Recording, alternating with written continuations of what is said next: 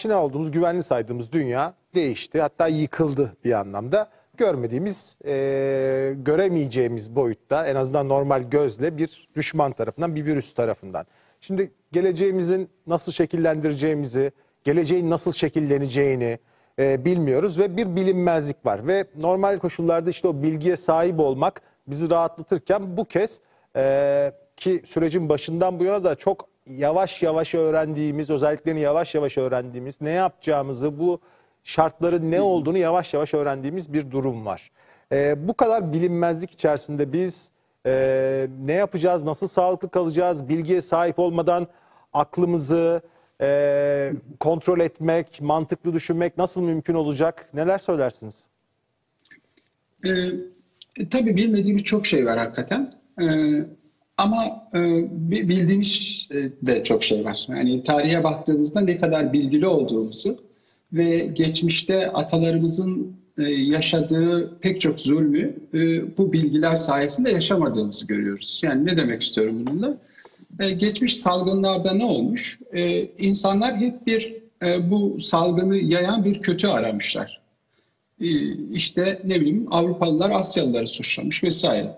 Yani gerçeği inkar etmek için hep bir kötü ve düşman aranmış. Ama bizim bilgilerimiz şu anda o kadar fazla ki e, bizi bu yönde kandırmaya çalışan, yani bir bir kötü e, sorumluluklarını inkar etmeye çalışan kimse yok. Çünkü elimizdeki bilgiler buna izin vermiyor. E, ne bileyim geçmişte insanlar güvenli yerler neresidir? Oraya gidebilmek için birbirlerine soru sorarlarmış. Bu sorulara da bazıları yanıltıcı cevaplar verirlermiş. Şu anda bize kimse bunu yapamıyor. Dolayısıyla mevcut bilgilerimiz hastalığı nasıl bulaştığı, nasıl e, iyileştiği, nasıl ölümlere neden ol, ol, olduğu, bunun e, e, neyle, kiminle e, ilgili olduğuna dair çok bilgimiz var. O yüzden de aslında tarihe baktığımızda geçmiş salgınlarda e, atalarımızın yaşadığı sorunları o kadar fazla yaşamıyoruz. Ama bu işin tedirgin edici yanları da vardır. E, var. Bilmediğimiz yanları var. Ne kadar sürecek, nasıl sürecek? Sonuçta hangimiz öleceğiz, hangimiz hayatta kalacağız bunları da bilmiyoruz. Kaygıyı anlayabilmek için e, Freud'un e, tekinsiz dediği bir şey var. Onu anlayabilmek gerekiyor. Yani tekinsizlik ne demektir? Tedirgin edici ya da endişe verici tanıdıklık demek. Yani biz niye kendi evimizde iken, kendi evlerimizde bu kadar tedirginiz değil mi? En güvenli olan yerde niye bu kadar tedirginiz? E, Freud kaygıyı anlayabilmemiz için tekinsizliği anlamamız gerektiğini söylüyor. Tekinsizliği anlayabilmek için de tekin ne demek ona bakmamız gerekiyor. Yani Türk Dil Kurumu'nun sözlüklerine baktığımızda e, tekin e, e, hem sıfat olarak var hem isim olarak var. Sıfat olarak şöyle tarif ediliyor. Boş, ıssız, içinde kimse olmayan güvenli ev gibi, güvenli mekan gibi söylüyor ya da içinde cinlerin, perilerin olmadığı uğurlu, güvenli ev gibi. Dikkat ederseniz e, e, güvenli diyor ama bir taraftan da boş, ıssız, kimse olmayan diyor. İsim olarak tekin de demek. Tekin bir babanın gayrimenkullerini miras bıraktığı en küçük erkek çocuk demek. Aa, enteresan. Ha, dikkat edersen Serdar, e, burada hep eve gönderme var. Şimdi bu, bu bir çatışmayla karşı karşıya kaldık hem güvenli diyoruz hem de rahatsız edici bir tanım yapıyoruz. Yani tekinsiz aslında kendi evimiz, içinde bulunduğumuz yer. Aynı zamanda da güven veren yer.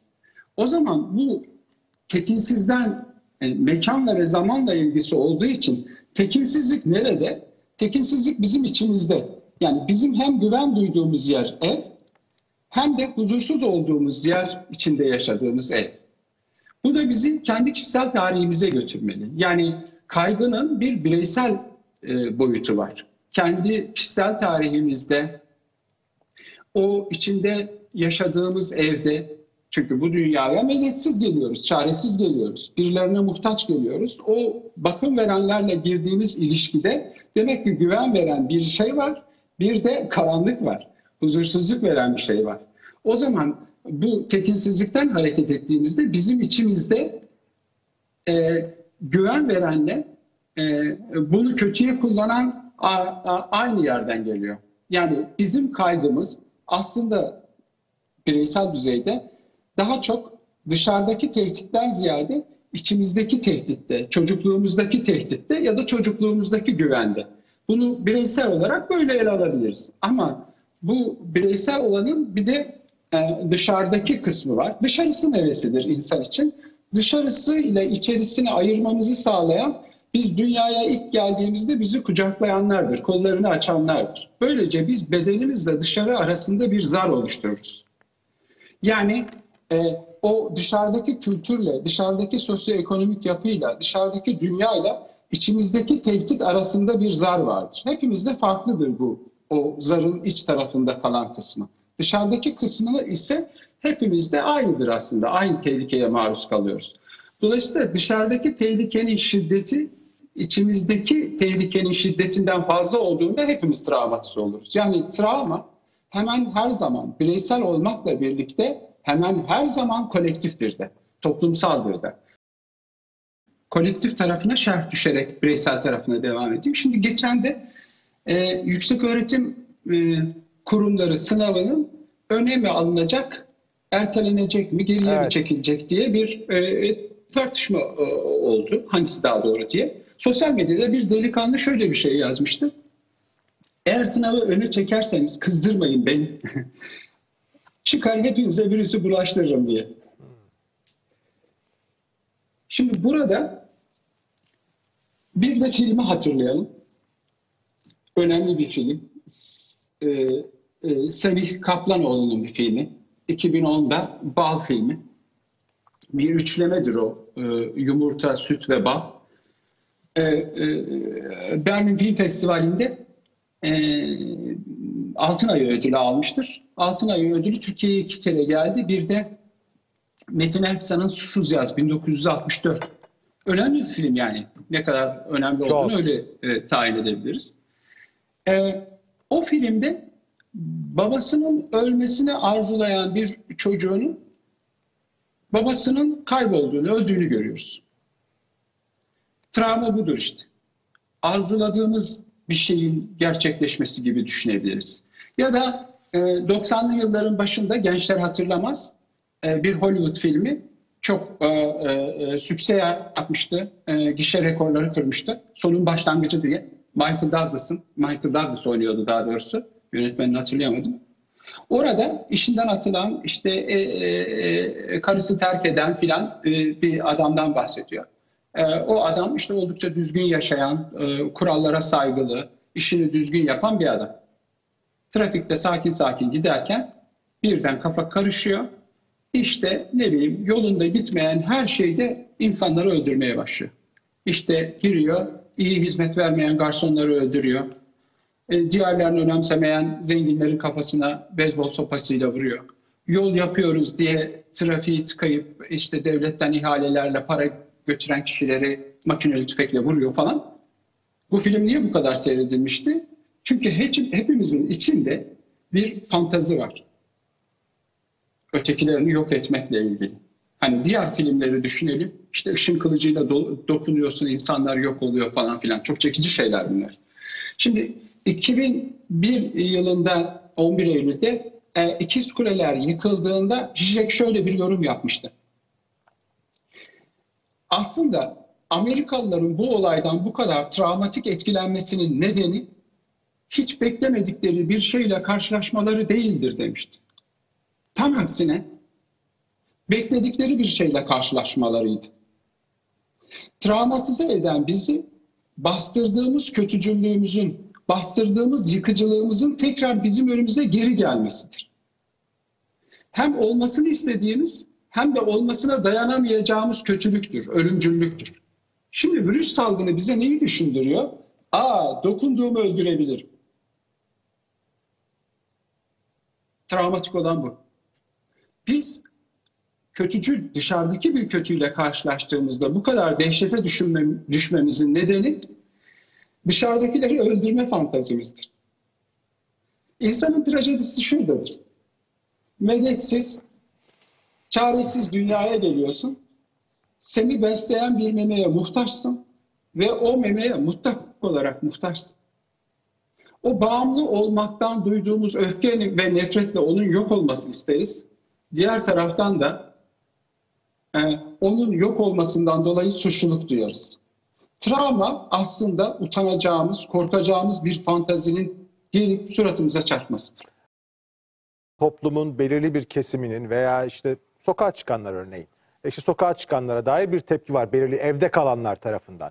Ve işte bir korku var, kaygı var. Buradaki problem acaba işte hani o başkasını öldürebilme yetkinliğine sahip olan kişilere bakıp bir korku, kaygı mı geliştiriyoruz veya bir toplumsal güven eksikliği mi var?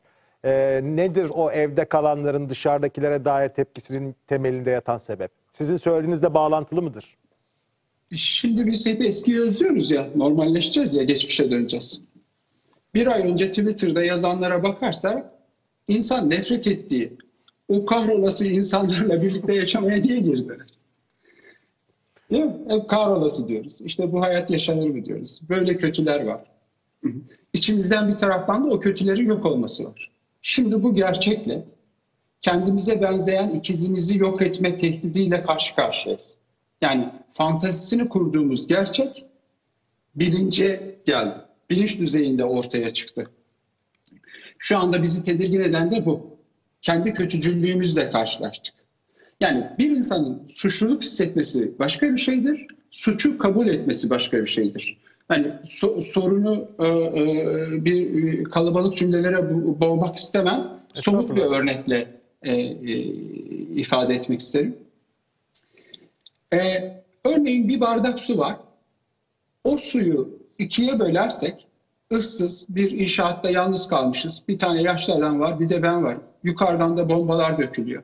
Üç gün orada idare edeceğiz. O suyu paylaşırsam ikimiz de hayatta kalacağız. Ama ben çok korkup o suyu içersem, tamamını içersem o yaşlı adam ölecek.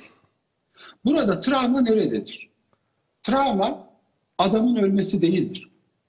Travma işte burada bireysel kısmına geçiyoruz. Bireysel kısmı da şurasıdır. Kimisi için babam duysaydı bu durumu onun yerine sen ölüp suyu ona vermeliydin derdi. Bunun söze gelmesi gerekiyor. Bu söze gelmiyorsa bu kişi travmatik olur. Bir başkasında da şu olabilir. O benim anam babam olabilirdi, ben onları öldürdüm gibi olabilir. Bunun söze gelmesi gerekiyor. Yani kişisel farklılıklarımız var dışarıdaki dehşet, korkunç travma karşısında. Ee, dolayısıyla hepimizin travması farklı olduğu için buradan da kimin travmatik çıkacağı, kimin sağlıklı çıkacağını öngörmemiz mümkün değil. Ee, yani burada travmayla başa çıkabilmenin temel şeyi indirgersek hakikattir. Kişinin hakikati dile geldiğinde travma iyileşir. Yani e, e, kötülüğümüzü, çirkinliğimizi, gelecekteki tehlikeleri dile getirmediğimiz sürece travma çok büyüyecektir. Travmayı şimdi anlayamayız. Şu anda dış tehdidin büyüklüğü travmayı belirlemez. Travmayı belirleyen gelecektedir. Yani travma nedir? Bir başka tanım yapalım. Çocuklukta yaşanan acıların bugün o duygulanım ve tasarımı kaybedip sadece hatırasını canlandıracak yeni bir olayla karşılaştığımızda yaşadığımız duygudur travma. Yani sahibine izini kaybettirmiştir. Travma sonradan ortaya çıkar. Yani bugün tanık olduğumuz gerçeklere, hakikatlere sessiz kaldığımızda gelecekte bu sessiz kaldıklarımızı canlandıran yeni olaylarla karşılaştığımızda travmatize oluruz. Sonradan etki budur. Yani geçmişte katıldığımız ya da tanık olduğumuz, şahit olduğumuz bir olayı, anlamlandıramadığımız bir olayı, neden yalnız bırakıldım, neden bana yapıldı, neden filana bu zararı verdim, neden, neden filan bu zararı görürken sessiz kaldım gerçeğini anlamlandıramazsak, gelecekte buna benzer bir olayla karşılaştığımızda travmatize oluruz. Dolayısıyla şu anda korona salgını hakikaten dehşet verici, ölüm kapıda. Her an hepimiz ölebiliriz ve bu hepimizde farklı dehşetler, acılar canlandırıyor. Yani bireysel düzeyde böyle söyleyebilirim. Hepimizde farklı olacak. Hocam şimdi hazır travma demişken eee, aslında bugün biz Haber Global'de bültenlerde de işledik. Eee, hem Türkiye'de hem Çin'de yapılan bir araştırma var. Eee, travma demişken çocuklar geldi aklıma. e, hem çocuklar hem ebeveynler sonuçta öyle veya böyle özellikle hafta sonlar hafta sonları aynı evin içerisinde geçiyor.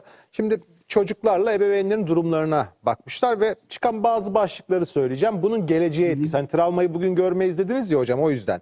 Ee, işte ebeveynler yetersizlik duygusuna kapılmış durumda. Ee, karantina çocukları hırçınlaştırdı. Ee, ebeveynler çocuklarının yaşamlarının merkezinde olmadığını fark etti ve ebeveynlere çocuklar tarafından aşırı bağımlılık, bağlantılılık, bağlılık oluştu. Ee, bunun sonuçları ne gibi sonuçları olabilir Ee, veya bunun travması sonradan nasıl ortaya çıkar? Yani çocukların şansı ya da şanssızlığı şu anda birlikte yaşadığı ebeveynler belirleyecek. Yani çocuklar dışarıdaki tehditle değil, dışarıdaki tehdidi ebeveynlerin nasıl al, ele aldığıyla ilgilenirler. Yani ne bileyim şu anda çocukların bir disiplinize etmekle ilgili okul çok işe yarayan bir şeydir mesela. Kesinlikle. Şu anda okul yok. Çocukları disiplinize edebilmek için sınır koyabilmeniz gerekiyor. Ama kendi sevilme ihtiyacı yoğun olan bir ebeveyn çocuğuna hayır dediğinde onun öfkesine katlanabilecek bir derinliğinin olması gerekiyor. Çocuğunu tehdit etmemesi gerekiyor. Korkutmadan doğruyu söylemesi gerekiyor. Kuralları ortaya koyabilmesi gerekiyor. Bu da ebeveynin sağlıklılığıyla, ebeveynin tutarlılığıyla ilgili bir şey. Dolayısıyla çocukların nasıl etkileneceği, e, ebeveynin nasıl etkilendiğiyle çok e, bağlantılı. Yani e, e, çocuklara e, sı- sınır koymak, onların yaşamını düzenlemek ve gerçeği onların anlayabileceği şekilde ortaya koymak. Hani travmanın kolektif tarafı da burada zaten. Hani bu toplumsal düzeyde de böyle düşünebiliriz. Biz toplumun çocukları olarak toplumun aydınları, entelektüellerinin de bize gerçeği anlayabileceğimiz bir şekilde anlatmalarını gerektiriyor. Yani tıpkı bir evde ebeveyn ne işlev görüyorsa toplumun entelektüelleri, aydınları da bu işlevi görürler. Yani dışarıdaki tehdidi anlayabileceğimiz sözcüklerle bize aktarabilmelerine ihtiyaç var. Çocuğun da buna ihtiyacı var. Eğer dışarıdaki tehdidi bu e, e, yumuşatıp çocuğa aktaramazsak o zaman e, çocuğun ruhsallığı ya da toplumdaki vatandaşın, insanın, benim gibi sıradan birinin ruhsallığı parçalanır. Çünkü bizim tutunabileceğimiz sözcüklere, tutunabileceğimiz söylemlere, tutunabileceğimiz bilgilere ihtiyacımız var. Bunun da hakikate dayanması gerekiyor. Artı eksi devam ediyor. Psikiyatrist doktor Agi Aydın'la beraberiz. Agi hocam şimdi sizin seveceğiniz yanıtlarken en azından siz yanıtlarken bizi de dinlerken keyif alacağımız biz, bir izleyici sorusu var. Şimdi az önce travma dediniz benim notlarım arasındaydı. Şöyle o iki dakikalık arada karıştırdım buldum. Şimdi Instagram'da bekleyişler anla diye bir hesaptan gelen bir soru bu. Ee, koronavirüs günleri toplum için travma mıdır yoksa kapitalist sistemin yarattığı travmadan çıkış süreci midir? Siz seversiniz böyle soruları. Evet, evet. evet i- i- Kapitalizm vahşi değildir. Vahşi olan biziz. Neticede onu araç olarak kullanan biz oluyoruz. Dolayısıyla bir e, dış kötüye atmaktır tehlike burada.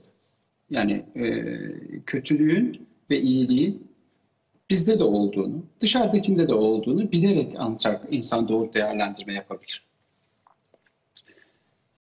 Hakikati gizliyor muyuz yoksa açığa vuruyor muyuz? Hakikat neydi? Bizim içimizde e, bastırdığımız kötücüllüktü. Başlangıçta ne vardı? Nefret vardı. Normal insanın dramı da buradadır zaten. Sevdiğinizde de, nefret ettiğinizde de sevdiğiniz şeyi yok edebilirsiniz. Yok etme tehlikesi vardır. Örne- örneğin bir elmayı seviyorsunuzdur. Nefret ettiğiniz için duvara vurup parçalayabilirsiniz.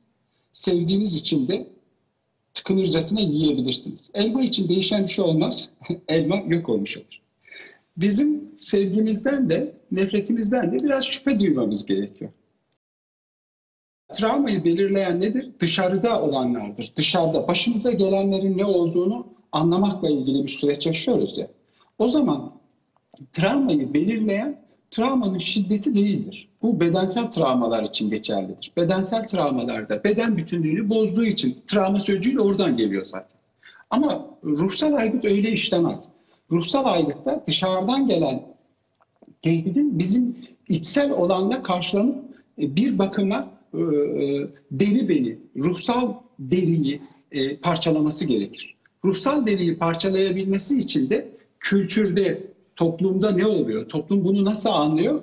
E, e, bununla ilgili bir durum var. Şimdi dışarıda olanı sözcüklere söyleme dönüştürmek e, travmanın e, şeklini de değiştirir. Deri benliğiydi. Dışarıda bizi seven, koruyan, kollayan bir bakıcıyla, bir bakım verenle, anne, anneyle yani o sevgisini veren anneyle babanın koruma işleviydi. Şimdi e, koronavirüsün travmatik olup olmadığını seven ve koruyan anne babanın bunu yapıp yapamadığına göre belirlenmiş olacak. Yani yaşadığımızı bize e, anlatan bilim insanlarını, entelektüelleri, aydınları bize gerçeği söyleyecek mi? E, burada belki benzetebiliriz indirgeyici de olsa. Babasal işlevi, babalık işlevini üst, üstlenen devlet e, yöneticileri ya da dünyayı yöneten kişiler bu koruma görevlerini yapabilecekler mi? Dolayısıyla travmayı belirleyen, işte travmanın kolektif yanı da bu olmuş oluyor. E, bunun da olacak. Mesela şu anda sevindirici bir şey var. E, e, Nedir 10 hocam? yıl önce televizyonlarda e, ya da ne bileyim sosyal medyada çok fazla bilim insanları, psikanalistlerini, psikiyatristleri, psikologları görmezdik. Ben buna mesela şu anda çok memnunum. Neden memnunum? Çünkü şu anda hiç tereddüt etmeden psikanalistler, psikologlar, psikiyatristler Instagram'da, YouTube'da, televizyonlarda yayınlar yapmaya başladılar. Ne önemi var bunun? Önemi şurada. Yaşadığımız şeyi sessiz kalmaktır travmayı belirleyen. Sessizlik insanlık suçudur bir bakıma. Bu sessizlik bozulmuş oldu. Yani bizi travmadan koruyan şey bilgidir. Bu bilgiyi paylaşmamız gerekiyor. Bu bilgi nasıl olacak? Hakikati anlatmamız gerekiyor. Yani travmayı şu anda belirleyecek olan koşulları ben söyleyeyim somut olarak. Sorumluluk sahipleri, dünyayı yönetenler suçu başkasına atacaklar. Çinlilere atacaklar. Ki atıyorlar. Çünkü biz biz evet biz acıyla başa çıkabilmek için e, e, ne olduğunu anlamamıza ihtiyaç var. Bizi korumak, kollamakla görevli olan kişiler de kendi sorumluluklarından kurtulmak için, biz de kendi sorumluluğumuzdan kurtulmak için böleriz, parçalarız, yansıtırız, ötekilerini suçlarız. Ötekilerini e, o zaman tehdit nerede? Burada. Tehdit burada. Bu, bunu açıklamamız gerekiyor. Bunu açıkla yani ne bileyim bir bilim insanının, psikanalistin, psikoloğun, psikiyatristin politik tartışmalardan uzak durması gerekiyor. Bence. Politik tartışmalara girmememiz gerekiyor. Ama bu sessizlik anlamına gelmiyor. Hakikati de deşifre etmemiz gerekiyor. Buradaki hakikat nedir? Bu salgından sonra toplumda büyük bir sosyoekonomik yıkım olacak. Ve bu yıkımın sonrasında da parçalanıp dağılabiliriz. Parçalanıp dağılmamızı engelleyecek olan şey de dayanışmadır. Dayanışmayı sağlamaya yönelik e, e, tehdit nereden gelecektir? Düşman yaratmaktan gelecektir. Geçmişte öyle olmuş. Mesela Avrupalılar Doğuluları suçlamış. E, Asyalıları suçlamış. E, bir tane kötü aramışlar. Komşular işte diğerlerini suçlamışlar.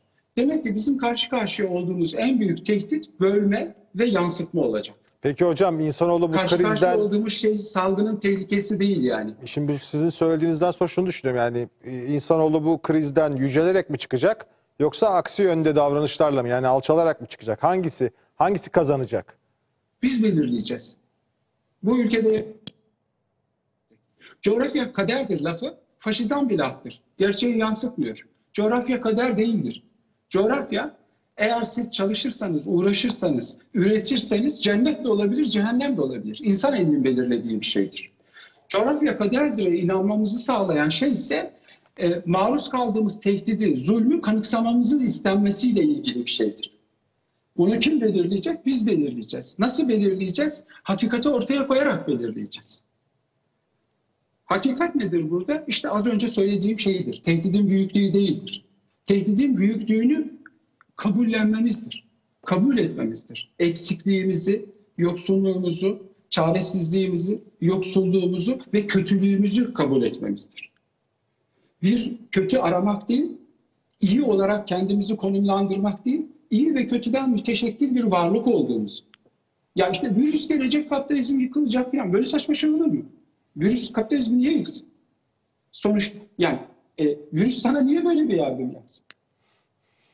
Yani so, sonuçta kapitalizmi üreten sensin. Onu palazlandıran sensin. Öyle, öyle bir şey bekleyemeyiz. Burada bir dünyanın üçte birinin açlık sınırında yaşadığını anlamak için virüse ihtiyaç yoktur. Virüs bize sadece bak ben gelmeden önce ne kadar kötüymüşsünüz onu hatırlayın dedi. Virüs bize bunu gösterir sadece. Kötücüllüğümüzle yüzleşmek ve kötülüğümüzü kabul etmekle mümkündür. Hakikat dediğim bu. Ne kadar yıkıcı olduğumuzla yüzleşmekle ilgilidir. Yani burada şeytanlar, kapitalizm ya da başka kötüler aramamıza gerek yok. Kötülük bizim kendi içimizde. Eğer suç bir bilince sahip olsaydı, kötülük bir bilince sahip olsaydı şahitlerin e, yüzsüzlüğünden utanırdı. Travmayı belirleyen, kötülüğü belirleyen şahitlerin sessizliğidir, korkaklığıdır ve o korkaklıktan bir e, e, e, erdem çıkaramamalarıdır. Korkak, korkaklıktan çıkaracağımız erdem nedir? Bir kötü aramak değildir. Korkaklıktan çıkaracağımız e, erdem alçak gönüllülüktür. Yetersizliğimizi, sınırlılığımızı anlamaktır. Mesela şu anda söylemi değiştirmektir yani. Şu anda Suriyelilerle ilgili ne diyoruz biz? 10 sene sonra ne diyeceğiz? Şöyle tarif edeyim.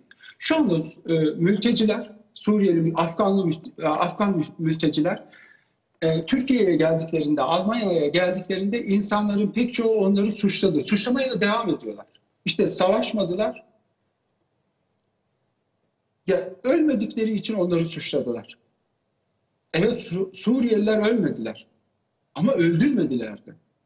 Mülteciler dul kalan, e, babasız kalan çocukların tacize, tecavüze, şiddete maruz kalmasını önlemek için buraya geldiler. Suriyeliler insanlığın onurudur. Öldürmedikleri için onları suçlayan bir söylemden kurtulmamız gerek. Öldürmedikleri için onlar bizim onurumuzdur. Sahip çıkmamız gerekiyor. Ölmeyi yüceltmek yerine yaşamayı, yaşamı yüceltmemiz gerekiyor. Bir kötü bulmak yerine iyiyi yüceltmemiz gerekiyor. İyiliği yüceltmemiz gerekiyor. Arkadaşımızın sorusunun buradaki e, e, e, esprisi şurada, kötü aramaya devam ediyoruz. Kötü bizim söylemimizde. Aydınlar ne yapacak? Aydınların sorumluluğu nedir? Eğer bu olay travmatik biterse dünyayı yönetenler bizi travmaya maruz bıraktı, bizi korumadılar diyemeyiz. Doğru söylemle yanlış söylem her zaman birbiriyle yarışır toplumun zihninde. Eğer ben şu anda şu programda doğru cümleler kuruyorsam, doğruyu ifade edebiliyorsam, hakikate dokunabiliyorsam kötülüğün hiç şansı yoktur. Kolektif bilinç dışı budur işte. Kolek, e, şey de öyledir. Hasta tedavi etmek de öyledir. Biz psikoterapistler hastalara oturup Freud'un kuramlarını anlatmayız. Hastaların sözcükleriyle konuşuruz. Bir hastalığı, bir travmayı, e, bir kaygıyı, depresyonu iyileştirecek olan hastanın yaşadıklarını kendi sözcükleriyle anlaması demektir. Eğer bizim toplumumuzda travma e, kronikleşiyorsa, uzuyorsa, sürüyorsa burada entelektüellerin, aydınların, klinisyenlerin, akademisyenlerin toplumun kendi sözcükleriyle toplumun yarasını anlatamadığı anlamına gelir. En az muktedirler kadar suçludurlar aydınlar. Çünkü biri politik doğruculuk altın, adı altında post kesmiş, gerçeği söylememiş. Diğeri de e, şiddetin direkt faili olmuştur. Dolayısıyla kimse kendisini temize çekemez burada. Biz hekimler, klinisyen olarak ben kendi adıma konuşayım. Bizim hekimlerin, e, klinisyenlerin görevi sadece travmanın acılarını, yaralarını sarmak değildir. Hekimin görevi, psikiyatristin, psikoloğun, psikiyatristin, psik psikanalistin sorumluluğu travmayı önlemektir de. Koruyucu hekimlik dediğimiz şey budur. Yani biz çıkıp sürekli şu yaşadığımız dramı anksiyete bozukluğu üzerinden anlatmaya kalkarsak bu ayıptır, suçtur yani. E gerçek orada kabak gibi duruyor. Ciddi bir sosyoekonomik yıkım bizi bekliyor. Aydınların görevidir bu. Eğer bunu doğru cümlelerle, halkın sözcükleriyle halka anlatamamışlar anlamına gelir. Bir iki, psikanalistin ismini unuttum. E, e, doğrular ve yalanlar toplumun zihninde sanal bir borsa gibi işler diyor. Eğer doğru sözcüklerle bir toplumun, bir grubun, bir ülkenin sorunları dile getirilmişse o iyileşir. Yani onun karşısında yalanın, kötülüğün bir karşılığı yoktur. İkisi birbiriyle yarışır. Mesela ben ne yaptım az önce? Ölümü mü yücelteceğiz? Yaşamı mı yücelteceğiz? Evet. Eğer şu anda hepimiz korkuyorsak bu korkudan e, ders çıkarabiliriz. Alttan alabiliriz. Alçak gönüllü olabiliriz. Hani dayanışma dayanışma diyoruz ya. Dayanışma da budur işte. Çünkü New York'taki insanlarla, insan kardeşlerimizle, Tahran'daki insan kardeşlerimiz bizimle aynı korkuları yaşıyor. Marketten gelen e, paketten bize virüs bulaşıp bulaşmamasından korkuyoruz. Ha, burada özdeşleşiyoruz işte birbirimizle. Yabancı da bizim kardeşimiz. Yabancı düşman demek değildir. Bizim ikizimizdir. Dayanışma burada ortaya çıkacak. Hepimizin korkusunun aynı olduğunu kavramakla ortaya çıkacak. Agi Hocam şimdi e, bu koronavirüs gündemiyle beraber dünyanın bir şekilde biz eğer yoksak, biz ortalarda gezmiyorsak kendini yenileyebildiğini ve çok hızlı yenileyebildiğini gördük. İşte sürekli ekranlara getiriyoruz. İşte bakıyorsunuz Galler'de keçiler, Güney Amerika'da penguenler, orada burada timsahlar, işte e, ceylanlar vesaire dolaşıyor. Kuşlar İstanbul'da bile artık bir başka ötüyor. Siz az önce dediniz yani virüsün hatırlattığı, virüsün bizi hatırlattığı canlılar mesela onlar. Ve buradaki asıl sorulardan bir tanesi şu. Hani dayanışma evet biz insan olarak işte Suriyeli, İranlı kardeşiz. Evet doğru insanlar olarak bu ayrımı yapabiliyoruz. Ama bir taraftan işte o canlılar var. Şehirler şimdi bambaşka. Biz hep işte Hollywood filmlerinde siz de film seviyorsunuz ben de seviyorum. İşte o post apokaliptik filmlerde hep görürüz. İşte bir senaryo dahilinde dünyada kimse kalmamış ya bir kişi kalmış. Her taraf yıkılmış, yakılmış. Ee, oraları buraları otlar bezemiş. İşte hayvanlar var. Aa ne kadar kötü diye bakıyorduk bugüne kadar. Şimdi benzer görüntüler geliyor koronavirüsle beraber. Ah ne kadar güzelmiş diyoruz. Ama virüsün bize hatırlattığı bu güzelliği ne kadar süre hatırlamaya devam edeceğimiz veya bu virüs tehdidi ortadan kalktıktan sonra Aa, burada niye penguenler de gezmesin deyip o şehirlerdeki nüfuslarımızı azaltmayı tercih edip etmeyeceğimiz e, aslında bir soru olmaktan da uzak e, yanıtı da belli gibi duruyor. Yani biz değişecek miyiz, değişmeyecek miyiz? E, sanki insanoğlunun dünya üzerindeki varlığı e, hiçbir zaman bu noktada değişmekten yana olmayacak gibi görünüyor. Yani koronavirüsten daha öte ne olabilir? En azından biz şu anki bizim çağdaşlarımız, yani bizler bundan 100 sene önce İspanyol gribini yaşadılar da ne fark etti? Arkasından sanayi aldı yürüdü gitti. Bu bütün büyük şehirler oluştu. Yine ders çıkarmayacak mıyız? Şimdi Trump'ın seçim kampanyasında eğer doğruysa Ruslar rol aldığına dair bir rivayet var. Evet. Ruslar rol alırken Facebook'ta ne yaptılar? Aslında e, her zaman yapılan şeyden farklı bir şey yaptılar. Psikanalizi kullandılar. İddia doğruysa. En azından işin mucidi öyle söylüyor. Buradaki kullanma biçimleri neydi? İnsanların aslında bir kendindeki iyi ve kötüyü, ötekindeki iyi ve kötüyü ayırt edebilen nevrotikler ve bunları birbirine karıştıran borderline'lar ve kendisiyle ötekini birbirine karıştıran psikotikler olarak ayırdılar. Nevrotiklerin dramı nedir? Yani normal insanın dramı nedir? Ee, sevdiğiyle nefret ettiği şey arasında kalır. Suçluluktur, utançtır yani. Dolayısıyla bir nevrotiği kontrol etmenin yolu e, örneği de şöyle e, verdiler. Ne bileyim denize girmelerini istemiyorsanız nevrotikleri kontrol etmenin yolu ba, e, köpek balıkları sizi yiyecek dersiniz.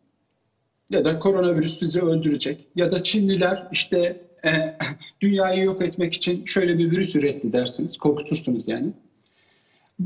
Borderline'ları yani kendi iyi ve kötüsü ve ötekindeki iyi ve kötüyü ayırt etmekte zorlanan kişilerin dramı nedir? Onlar da tutunacak bir gerçek ararlar. Tutunacak bir otorite ararlar. Onlara da bir ideoloji ya da din sunarsınız. Ona bağlanırlar, idealize etmelerini sağlarlar. Şimdi biz burada büyük bir tehditle karşı karşıya kaldığımıza göre eğer tehdit e, bireysel olarak karşılayabileceğimiz düzeyde ise yani nevrotikler sağlıklı tepkiler verecek buna. Kimseye kalmayacak.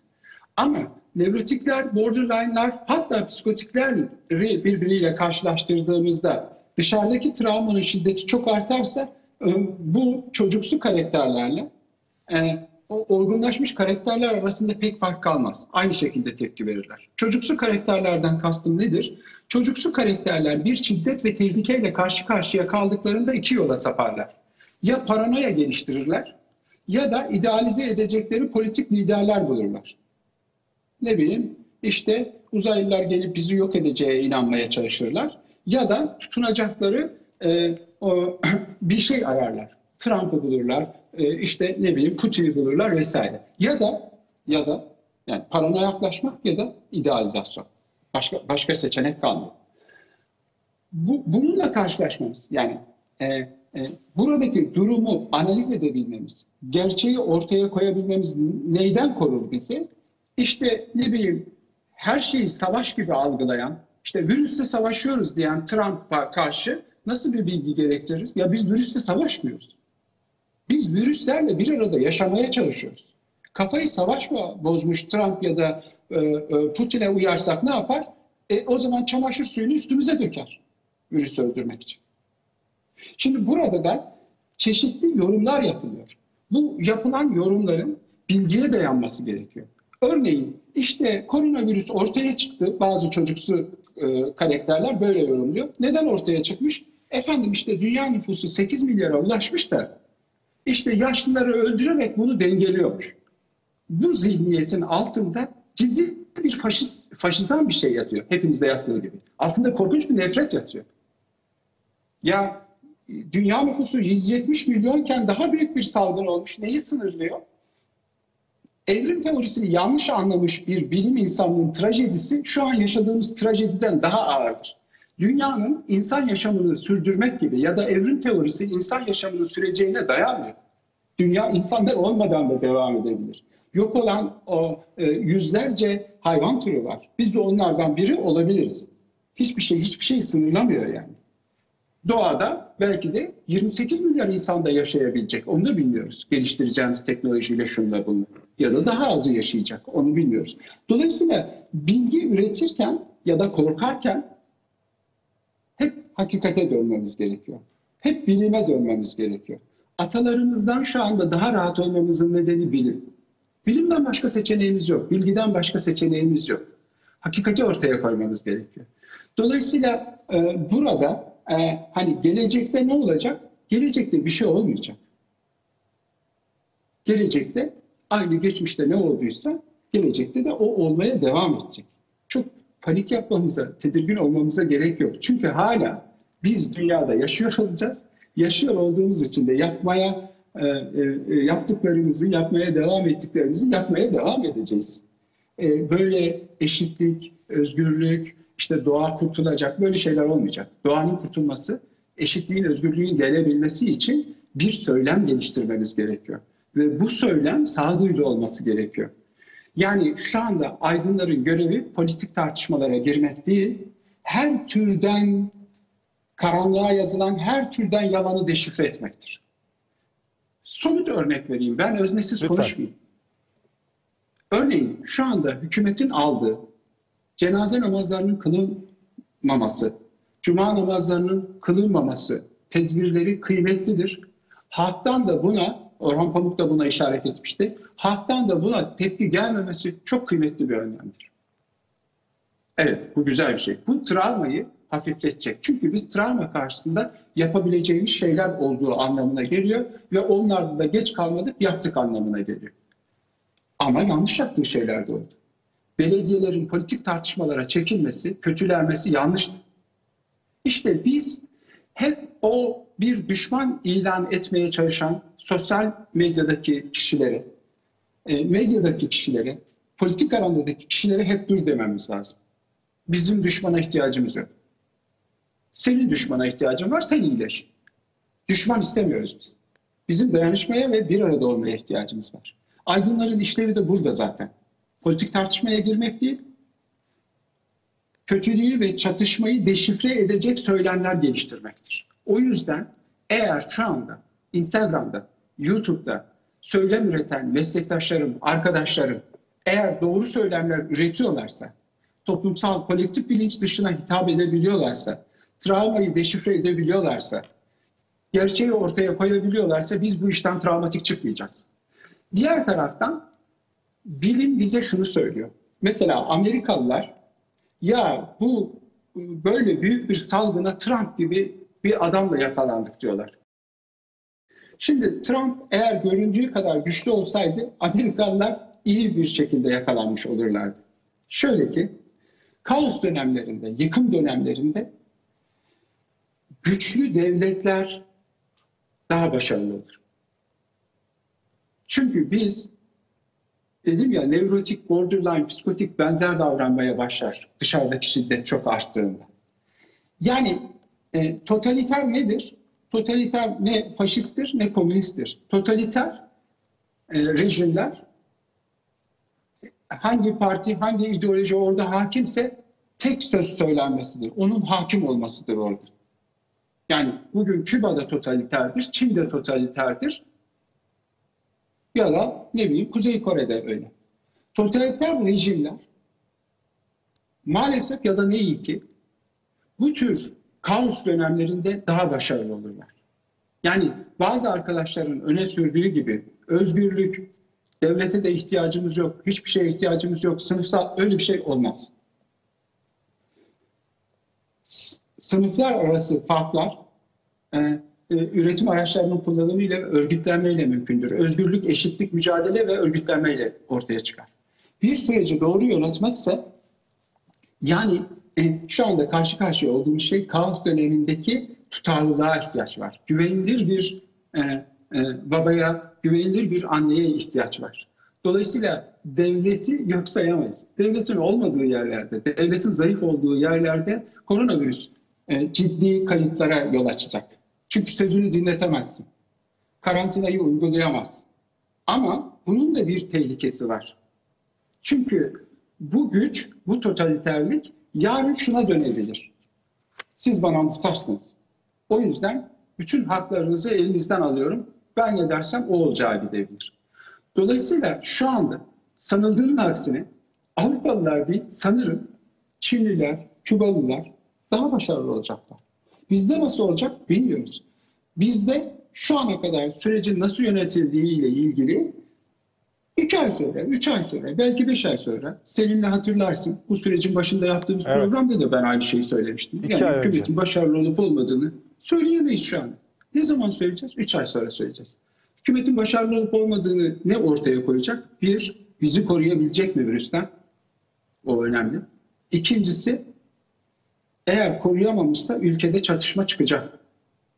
Şimdi sosyal medyaya çok dikkat etmemiz gerekiyor. Bir gün e, işte homoseksüellere saldırılıyor. Bir gün şuna saldırılıyor. Bir gün dindarlara, bir gün komünistlere, bir gün CHP'ye saldırılıyor. Bu doğru değil. Bunun karşısında durmamız gerekiyor. Bu başarısızlığa hazırlıktır. Tehlikelidir bu. Sıkı durmamız gerekiyor yani. Ne yandan gelirse gelsin. Özgürlüğü savunmak değildir. Özgürlük e,